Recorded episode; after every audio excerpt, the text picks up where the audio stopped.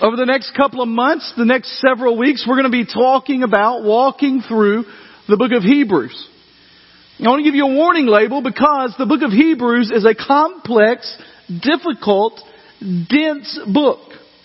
It's deeply theological and at times can be very confusing.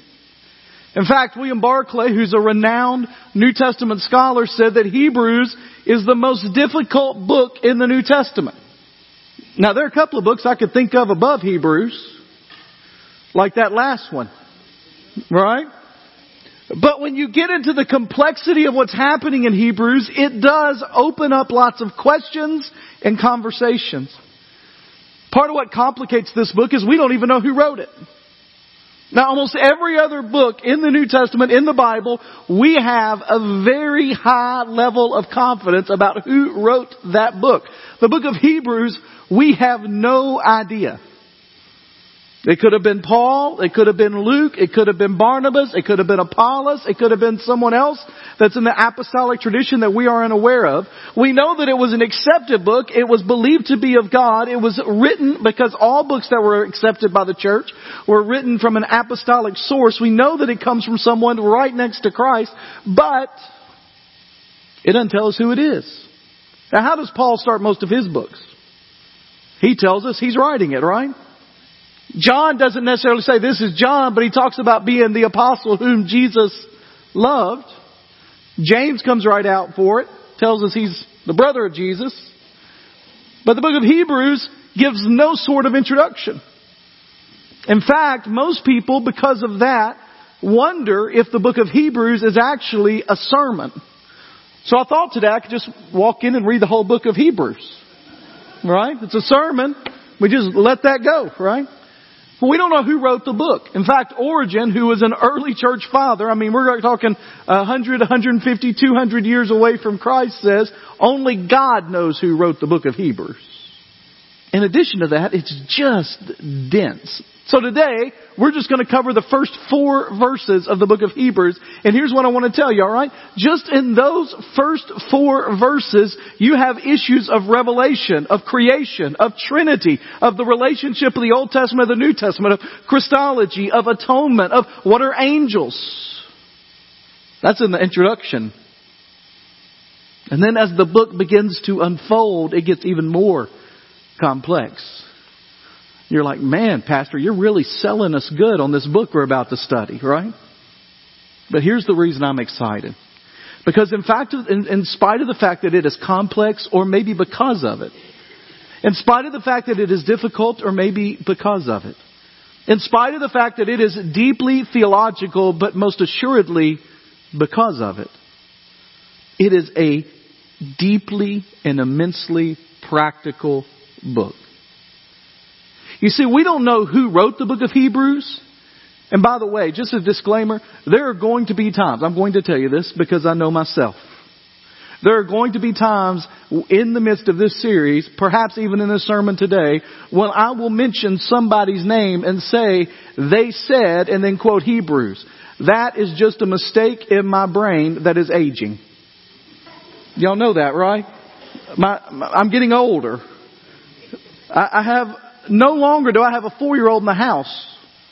My little girl, Ava, our youngest, turns five today.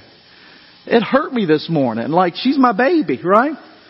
And so as I'm getting older, I know none of you have experienced this. Sometimes your mouth says things before your brain gets a chance to think about it. Can I get an amen in the house of the Lord today? All right. And so I may say, Paul said, and just let it go like it is confident. I don't need it. somebody, we don't know Paul wrote, I know that, okay? It just happens sometimes, alright? Or what? See, y'all get me off track every week, alright? So, we're gonna study this book, and it's immensely practical. We don't know who wrote it, but we know to whom it is written, and we know why it is written. And here's the thing about it, okay? So the book of Hebrews was written to a group of Hebrews. That's 101 there, right? Jewish Christians living in Rome. Here's what happened. Some evangelists came and started to talk to them about Christianity. Perhaps Paul, perhaps some evangelists, perhaps Paul in his imprisonment had started a movement that had grown. At this point, the church is growing, but a problem started to occur because Christianity became a persecuted class. And they were given these ideas that Jesus would solve for them the biggest issues of their lives, and yet they found out because they were Christians they could no longer get work. And they were harassed in the streets. They were persecuted for their faith. Now it had not gone to the place of being killed yet. We'll find that out in the book. But the persecution was real. The ostracization from their family was real. The impact of following Christ had been negative and they began to ask the question, is it worth it? Is Jesus worth it? And so this book, in a world that is consistently bringing up challenges to the traditional gospel of Jesus Christ is a reminder that Jesus is absolutely worth it. It's for anybody that has ever had doubts about what they're doing and following Christ. It's for anyone that has ever had questions about how they have decided to live their lives in obedience to Jesus. It's for those of us in a culture that is consistently telling us that science has disproven Christianity or that reason ought to make us realize that these are fables and fairy tales. People in those small churches were wondering, is Jesus worth it? Over the next several weeks, we're going to walk through the book of Hebrews. And there's one central theme to the entire book of Hebrews from Hebrews 1 all the way to the last verse. There is one central theme that the writer, whoever it may be, is communicating to a group of Christians that are struggling.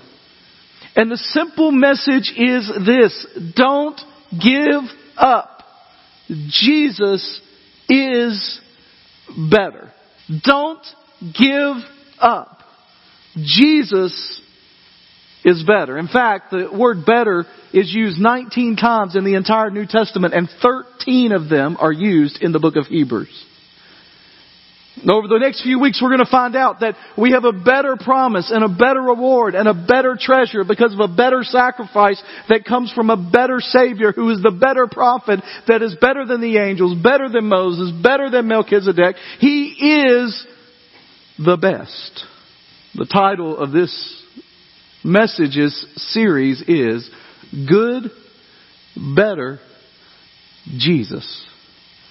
Now you know what usually comes after good, better, best, right? But this whole couple of months we're going to talk about the one that is better than best. And that's Jesus. Now I want you to notice something, alright?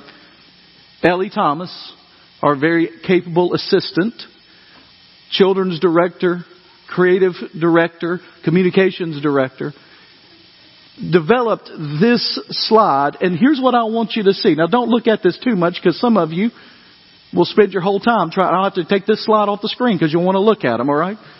Surrounding good, better Jesus are words that we might think of that could replace him in our lives. And so right here, you've got power in red. Right here, you've got friends. Down here you've got acceptance and sports and success and money. But in the center of it all is the fact that no matter what else in life may come, there is nothing better than Jesus. And I'm going to tell you about an activity at the end of the service, and I'm telling you this now because if I don't tell you now, I might forget it, and I don't want you to let me forget it. Anybody notice something new in the lobby today? Beautiful wood, nails, string, 1400 feet of string, 600 nails, and it's spelled out what? Jesus is, right? Now I'm not going to tell you what we're going to do with it, but we're going to do something with it. So if I get to the end of the service today and I ain't told you what we're going to do with it, somebody yell, tell us what we're going to do with it. Alright? Hebrews chapter 1. Now here's the reality of what we're going to do over the next few weeks. We're not going to be able to get through every verse of Hebrews because to do that in a way that would give honor to what Hebrews is would take us years. That means to have lots of questions. For instance, at the end of today, it's going to bring up the issue of angels, and I'm not going to talk about it at all. And I know nobody in this room is ever curious about angels. Okay, that's a lie. You are, alright? And so, over the next few weeks, you're going to have questions that I'm not going to answer on Sunday morning. And so we're going to try to set up a way for me to answer some of your questions that are coming from the book of Hebrews. Now, some of you aren't going to be very happy about this because the only way I know to do it effectively is through something called Facebook. And if you don't have a Facebook account, then go visit your friend and tell them you need to look at their Facebook account. And on Thursday of this week, we're going to do a Facebook Live where I'm going to answer any question you've got about Hebrews 1 and 2. Okay? Now, how do I know what you're asking? You're going to email me what you want to know. Alright? So email me what you want to know or call the church office and say, Deborah, tell him I want to know this. Alright? Uh, Deborah's real excited. I just told you all to call and ask her questions. Alright? And so, uh, you call and ask her questions anyways. We call Deborah Google before Google. Alright? Um, you call and ask questions. Say, hey, I want to know why. I want to know what it's talking about angels. I want to know why it says this, and then I'm going to do a video, and we'll make those videos available online in different places. And if you just don't know how to do that, come to the church, and we'll get everybody around this computer screen, and we'll watch it. All right? And so we're going to try and answer those questions because there's just no way I can answer everything. All right? But here's my goal, and why we're going to choose what we're going to choose over the next few weeks. My goal is that we will grow in our knowledge and devotion of Jesus week by week. And that every week Jesus will become a bigger and grander and more majestic to us as we leave this place. You all know one of my favorite authors is C.S. Lewis, and one of my favorite um, writings of his is the Chronicles of Narnia. And there's this beautiful scene in there where Aslan, the lion, the Christ-like figure, is meeting again for the first time in this particular book, Prince Caspian, with Lucy, who's the youngest of the kids. And as she runs up to him, she says, Aslan, it's so good to see you. You've grown bigger. And he says, that's because you have. Now think about that for a minute. What usually happens with things that stay the same as you grow bigger? They seem smaller. And she says, don't you mean that you've grown bigger, not me? And he says, no, Lucy, you'll discover that every year as you grow, I will grow bigger as well.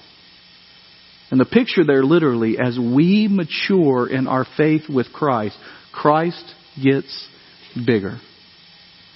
And that's my goal over the next few weeks as we look at the book of Hebrews. Hebrews chapter 1, starting in verse 1. Long ago, God spoke to the fathers by the prophets at different times and in different ways.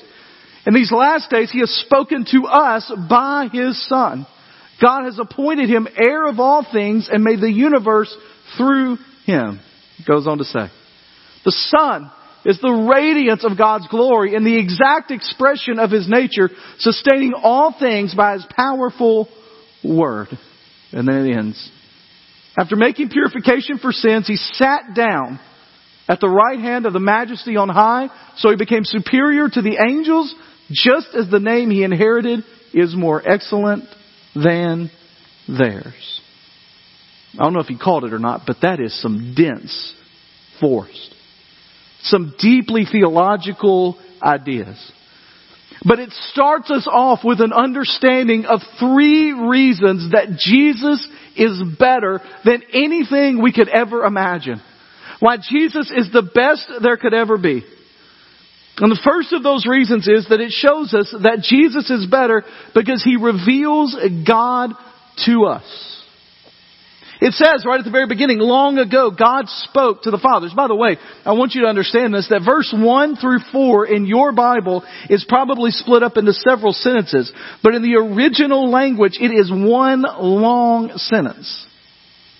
And in that one long sentence, he begins by saying, in fact, in the original language, in many ways, in many places, in many times, in different ways, God has spoken to the fathers in the past. Now the idea obviously is that throughout the generations from the time that He created the world until He called Abraham, until they went into the promised land, until David and Solomon and the kings and the prophets, that God used a variety of ways to communicate to the people His truth and who He is. When you think about it in the past, in the Old Testament, in the former days, all the ways God spoke. He spoke through visions and dreams and angels. He spoke in loud voices and he spoke in a whisper. He wrote on walls. He spoke through burning bushes. He spoke through a book about romantic love. He spoke through a shepherd who wrote praise hymns and psalms that called condemnation down on God's enemies. He even spoke through a donkey in a variety of ways, in a variety of times, God spoke. But the point of this is that, but now He has given us His ultimate communication. The ultimate communication is Jesus. In these last days, He has spoken to us by His Son. And then he gives us the reasons below that we'll unpack throughout the rest of the message. But the point is that when he spoke in Jesus, he gave us the ultimate, the final, the perfect communication, not only in what Jesus had to say, but in who Jesus is. You see, Jesus spoke truth like no prophet had ever spoken before. Jesus represented God in a way that no prophet had ever represented God before.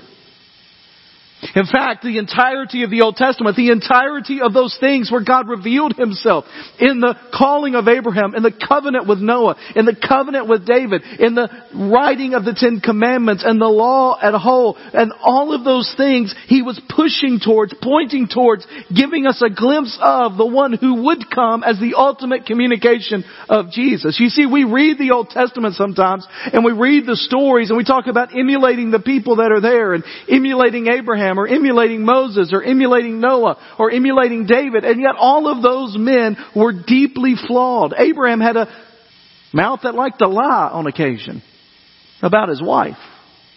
Moses got mad and struck a rock. Noah got drunk and allowed things to happen that shouldn't have happened. David committed adultery and killed a man. And so the point of the Old Testament is not be like David or be like Daniel. The point of the Old Testament is that these were flawed human beings, but what they spoke about, what they said, what Jeremiah and Isaiah and Hosea pointed towards was an ultimate communication that was coming from God, and that communication is Jesus. A prophet could say, thus saith the Lord, this is the word of the Lord, but Jesus is the word of God. For in the beginning was the Word, and the Word was with God, and the Word was God.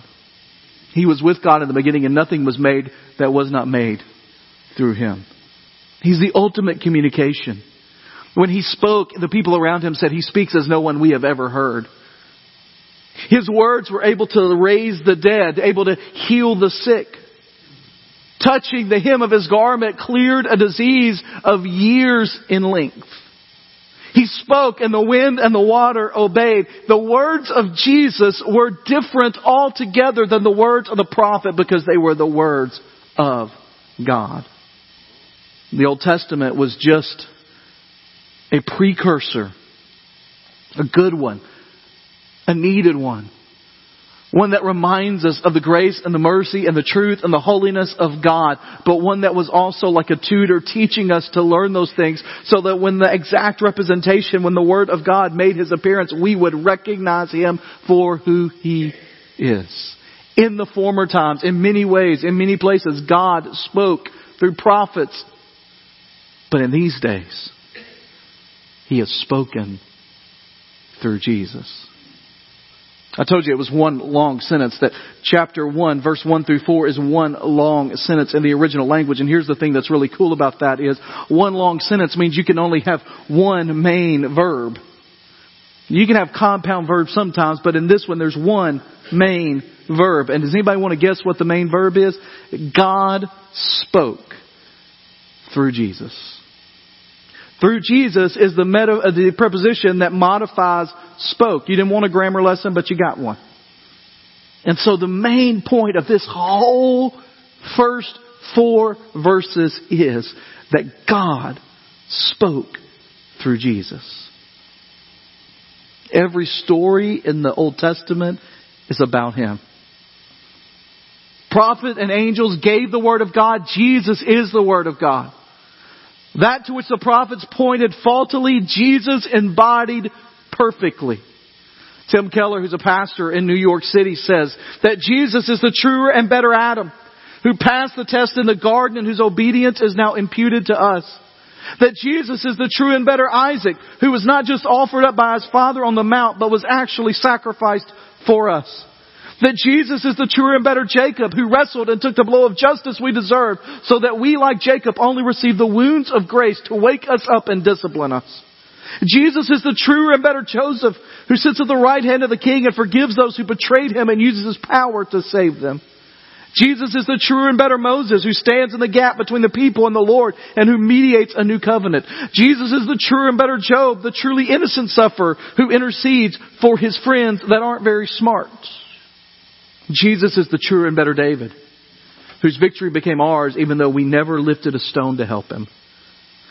He is the truer and better Samson, crushed under the weight of the wicked world to conquer our enemies and save us. He is the truer and better Jonah, who was cast out into the storm so that we could be brought in. He's the real Passover lamb, innocent, perfect, helpless, slain, so that the angel of death can pass over us. He's the true temple, the true prophet, the true priest, the true king, the true sacrifice, the true lamb, the true light, and the true bread. In the end, the Bible's not about us at all. It's about Jesus. I don't know where you are, but that'd been a really good place for an amen. I just want to be honest with you. He is the Word of God. But it's not just that. Look what it says in the passage. Hope you've got your Bibles open. He has spoken to us by His Son. God has appointed Him heir of all things and made the universe through Him. We'll get to that in just a minute. But verse 3, look at this. The Son is the radiance of God's glory and the exact expression of His nature the radiance of His glory, the exact representation of His nature. I love those two expressions. In the Old Testament, they kept talking about the glory of God, the Shekinah glory of God, that which holds together and shows off who God is. That you couldn't look into the face of God because if you did, if you looked into the face of God, you could not live. And so you had to look at the outside, kind of the presence of God. You had to turn your back and see it. When they get to the temple and they dedicate the temple, the glory of God so fills the temple that they can't do anything about going in. They just fall down where they are and begin to worship worship. And it says to us that Jesus is the radiance of God's glory. It's the testimony of God's glory. You ever walked out into the noonday sun and looked up and you can't hardly see anything? Because of the shine of what's happening. You just see the beams that are around it. Do y'all know there's a big eclipse coming? Did y'all know that? I don't think we have any idea how crazy it's going to be in this little town on that day. They canceled school everywhere. Did y'all know that? Canceled school. Sumner, my kids don't go to school that day because there's an eclipse coming. Now, when you first hear that, you think, now how ridiculous? That's as ridiculous as when I was living, growing up in Dyersburg. We got out for Earthquake Day. December 3rd, 1990. You know why? Because some guy predicted an earthquake was going to hit Dyersburg that day. They let school out. Now, we don't understand, you don't understand the fear that exists in that part of the world about an earthquake. You, you ever been to Reelfoot Lake? There's a good chance that's Dyersburg if an earthquake hits, alright? Cypress trees everywhere and catfish on the, on the sides, alright? But the truth is, this is a once in a lifetime event in Goodlettsville. It's coming right through us. Like, right, we're on the optimal path for the world to see this thing. I've heard, this is rumor, but I'm, you know, nobody would ever say anything on the internet that's not true. Um, that hotels are booked because people are driving from all over the country because we're in the path. We get it as long as anybody around just about. We get a full eclipse for like a minute and a half.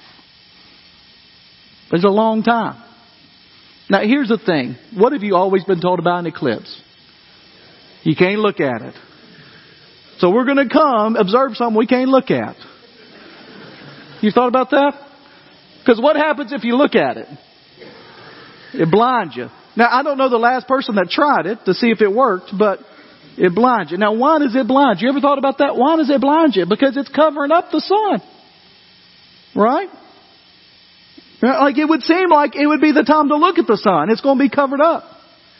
But the truth is the radiance of the sun, the intensity of the sun is so intense, so intense, that when it's concentrated like that, you can't handle it. I just hope it's not cloudy that day. You ever thought about that? I hope it doesn't rain on our parade, literally. I got events for two days at Moss Wright. It's going to be a great, I mean, I'm making jokes. It's going to be a fun event. I'm excited about it. Just hope it's eclipsy, right? Not, I don't know, what, what do you call a forecast when the sun's going to be covered up by something other than clouds, right? The radiance is so intense that you can't look at it. Here's the thing that I love about Jesus. What it describes him as is the human form of the radiance of God that gives us an understanding of who God is. He's not a representative of God. He is God. In fact, that next verse says, or the end of that verse says, he is the exact expression of his nature. Now that's a tightly worded original language that means he is the spitting image. The exact representation of God. In fact, the word for expression there of his nature, the, the word that is used there is character. He is the essence of who God is. Jesus is better because he reveals who God is to us. By the words he speaks, by the life he lived, and the reality of who he is. Secondly, Jesus is better because he represents us before God. God incarnate is our representative before God the Father. Here's what it says. Just look at this. End of verse 3. After making purification for sins, he sat down at the right hand of majesty on high. We'll get to that last part in a minute. We got lots to get to here still. After making purification for sins. You what I love about that particular verse in this entirety of Hebrews? That is literally like three words in the original language that almost, if you're just reading through this, seems like just an added in thing, but it is some of the most significant theological words that you will find in the New Testament. After making purification for sins. You see, the difference between Jesus and the prophets is that the prophets represented God on behalf of man. Right? They spoke to man from God. They were God's representative. The difference between Jesus is that He is not just God's representative to us, He is our representative to God. He intercedes on our behalf. He speaks on our behalf. But what gives him the ability to do that is that we will find out in the book of Hebrews over the next few weeks. He is the exactly like us in that he was tempted in every way we were and unlike us in the fact that he did not give in. And because he understands who we are and has lived a perfect human life, he can give his life as a sacrifice for us and then intercede on our behalf as we come and accept the forgiveness that comes only from him. You see, in the Old Testament, in the old way, the way that people got purifications of sins is they brought animals, they brought livestock, they brought whatever they could, they gave it into the priest, and the priest burned it for them as an offering to God. Once a year, the entire nation had to come together and offer a sacrifice for all the sins of the nation. Uh, they would have a scapegoat that would go out, and they would talk about God's forgiveness happening, but it was a sacrifice that had to happen year after year after year after year after year after year, for thousands of years, the blood of animals was spilled for the forgiveness of our sins. But Jesus came, lived a perfect life, and after making purification for our sins, once and for all, He gave His life on a cross, and the blood that He spilled will never be spilled again. It was a once for all sacrifice that doesn't have to be repeated. Jesus is better. He purifies us. So we've talked about this for the last few weeks. The biggest problem we have in life is not the problems that we think. The biggest problem we have in life is that we have been separated from God by our sin. I was watching a debate between a Christian and a renowned atheist. It was on a popular television show. And he was asking questions. The atheist started asking questions about all the atrocities that religion has committed and how they can claim to represent God when they have committed such atrocities. And the Christian scholar gave a brilliant answer, which is the Christian answer. He said, well, part of the thing is we have to understand what really is the nature of humanity. And if you believe that basically humanity is good at its core and that religion then messes that up, you have a valid argument. But if you believe, as I do, that at its core humanity is not necessarily good, in fact it is sinful and corrupt, and that religion is a way, uh, specifically ours in believing in Jesus, is a way to redeem and transform the corrupt nature of humanity, then you see that yes, there have been missteps in the history of religion, but overall it has been a positive force in the world that shows people what it means to live in a higher level. That's good, right? I wish I'd come up with it myself, but I didn't. But the point is, we live in a world that wants to tell us that man is basically good, but the biggest problem we have is that we are not. That at our core, we are sinful human beings who chose to walk away from God, and because of that, we need a Savior. And Jesus purified us from our sins. Jesus is better because he displays to us who God is, because he represents us before God. And thirdly and finally, Jesus is better because he reigns for all eternity. You know what I love? What I love is that it tells us about past, present, and future in these few verses. First of all, it tells us that he's appointed him heir of all things, which means he is ruler, he is king forever. But secondly, it says that he made the universe through him, that Jesus reigns by being the creator. That he created the universe. He created us. That in the immensity and majesty of the universe is a thumbprint of the reality of the creator who did it in Jesus. And because of that, He cares deeply about us and about this planet and about this universe. In fact, it tells us that it is not only Him that is made it all. It tells us that after it talks about the expression of radiance and of His nature, it says that He is sustaining all things by His Word. That just in controlling the environment of where we live and sustaining it all, Jesus is in charge of that. So He created the world, the universe. He's sustaining it. Can I tell you this? Nobody cares more about the earth and its inhabitants than Jesus. He created it.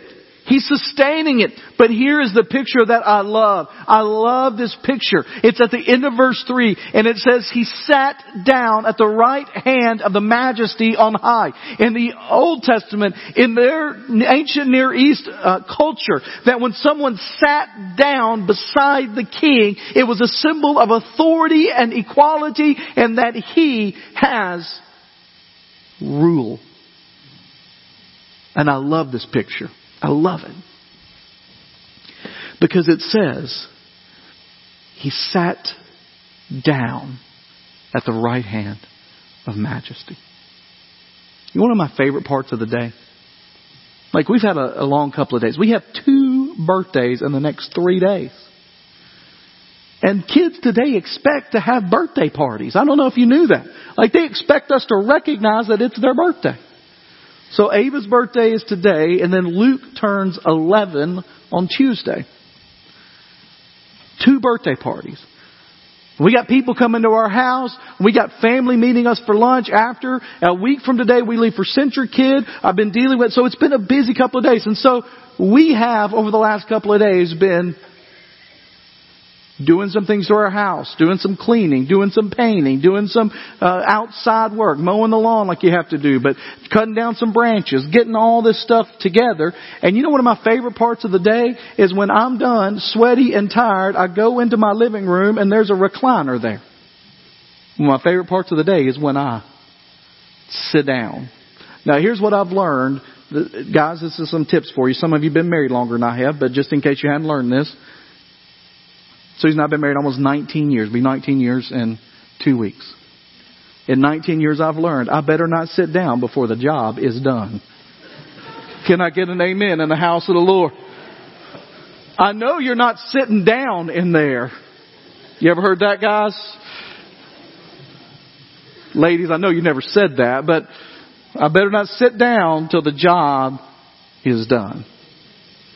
Jesus didn't sit down till the job was done. It is finished.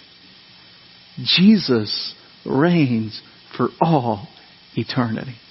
Now I want you to think about what we've talked about just in really three verses. We to do verse four, but think about these three verses. That Jesus is better because he shows us exactly who God is. He gives us the word of the Lord. Secondly, he's better because he didn't just give us a list of do's and don'ts and responsibilities. He stepped into our place and paid the penalty for our sins and represented us before God, died for you and for me. And he's better because forever he reigns. He created it, he sustains it, and get this, after he has sat down and accomplished the work God sent him to do, he is now moving history towards an ending point when he will be glorified above all else. Every knee shall bow. Every tongue confess that Jesus Christ is Lord and will spend eternity, we will, with him, reigning forevermore. So the writer of Hebrews, Paul, Luke, Apollos, Barnabas, whoever it is, says to these Jewish believers in three verses, don't give up. Jesus is better. And what he's going to say for the rest of this book, and these are our applications for today, and then we're going to be done. What he says in this book is two things. First of all, embrace Jesus. Embrace him. I mean, why would you not want to? Embrace the one who created it all, who's sustaining it all, who took our place, and who tells us and shows us who God is. And the third, second thing he says is, don't drift. Don't drift. You see, sometimes we need to be reminded of this because life happens. Things just happen. And before we know it, we've spent a month, a week, a year without really spending time with the Lord reading His Word, spending time in prayer, sharing our faith with another person in our community. And we're just going through the motions, drifting away. And He says, don't drift. My challenge to you, based on the fact that Jesus is better today, is to embrace Him and don't drift. Let's pray together.